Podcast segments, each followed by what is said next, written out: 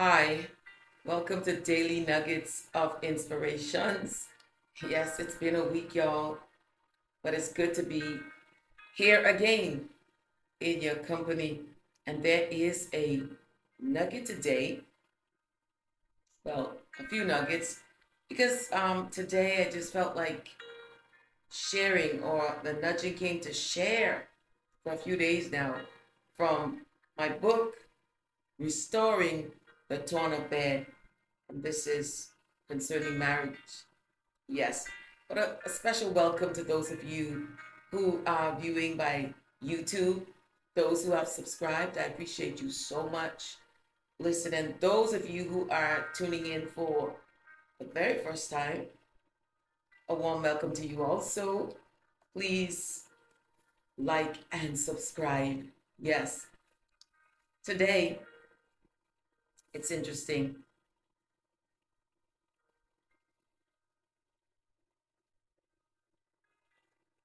Restoring the torn up bed. And that's exactly, there's a, a chapter in this book titled Restoring the Torn Up Bed. And so I'm going to share with you from this, this, um, this, I'm to put on these readers. These readers are, are going to help me too so much. They look a little crooked too, but it's because they have fallen. Well, once I can see out of it. Yes. Listen, don't mind how crooked it looks. Restoring the torn up bed.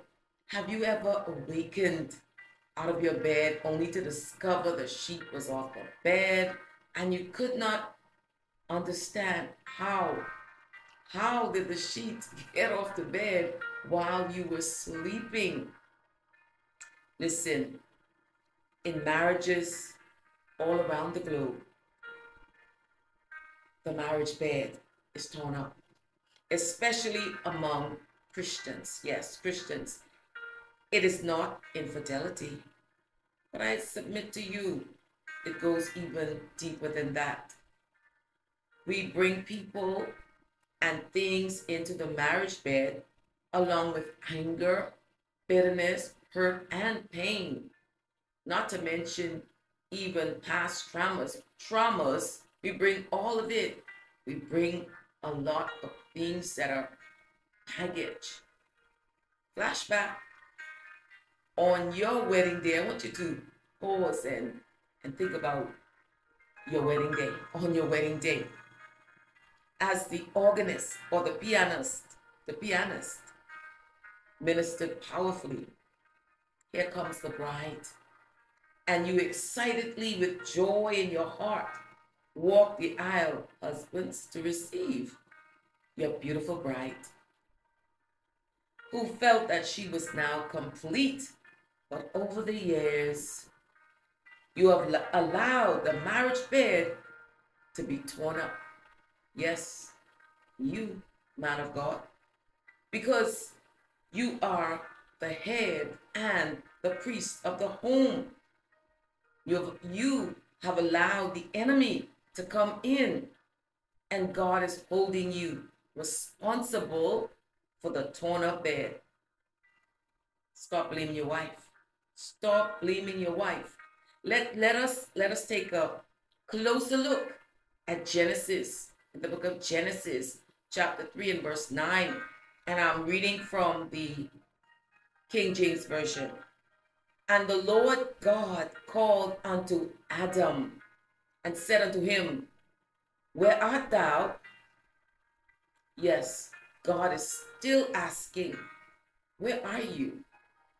While the marriage bed is being torn up, God has given you, man of God, power and authority to drive the enemy from your home. The time has come for men of God to affirm their wives, like you did when you walked down the aisle and lovingly, lovingly brought her to the altar. She is not your maid. No, neither is she someone you should dominate. She is your rib for God's sake. She is to be by your side and not under your foot. Have patience with her. Show her love and affection. Stop manip- manipulating and trying to control her. Treat her with love and respect.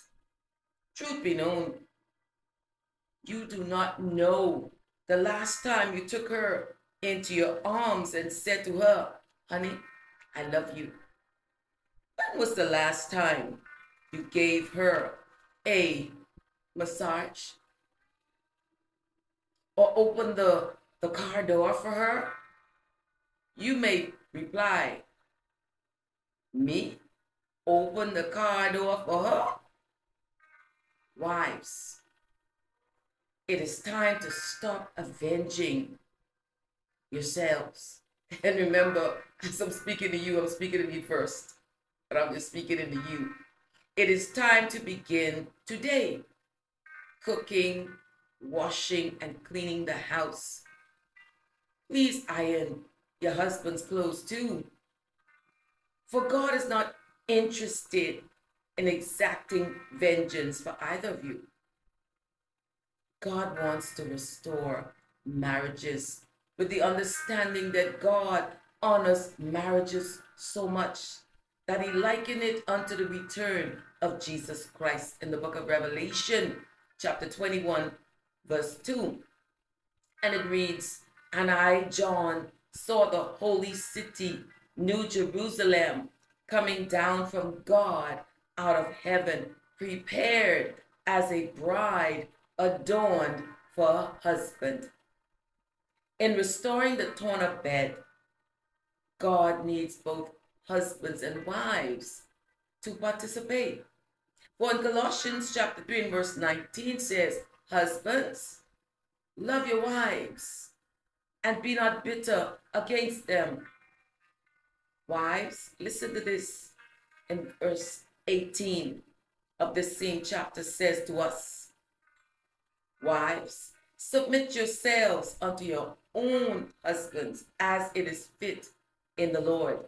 Again, wives, God knew that we need to hear it again from 1 Peter chapter 3, verse 1 to 2, letting us know in bold letters, likewise, ye wives, be in subjection to your own husbands, that if any obey not the word, they also may without the word be won by the conversation of the wives. Yes. While they behold your chaste conversation coupled with fair. Husbands and wives, it is much later than we all think.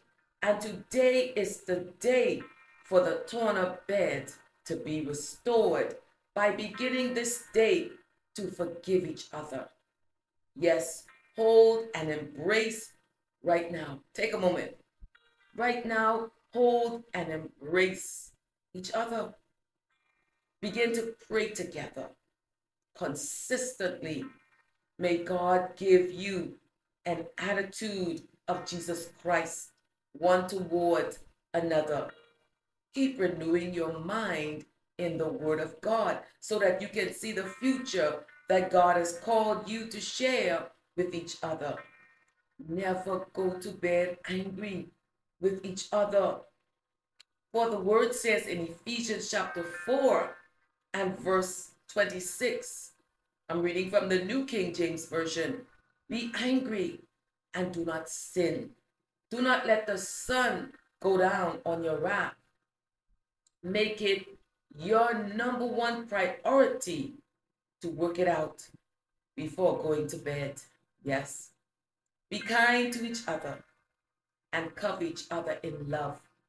Keep forgiving one another. And as you walk in the light of Jesus Christ, you will have true fellowship with each other. In restoring the torn up bed, no longer will you awaken from sleep to find your bed torn up with the sheet off the bed. No longer will your marriage be torn up. Remember to acknowledge God, your Heavenly Father, in all that you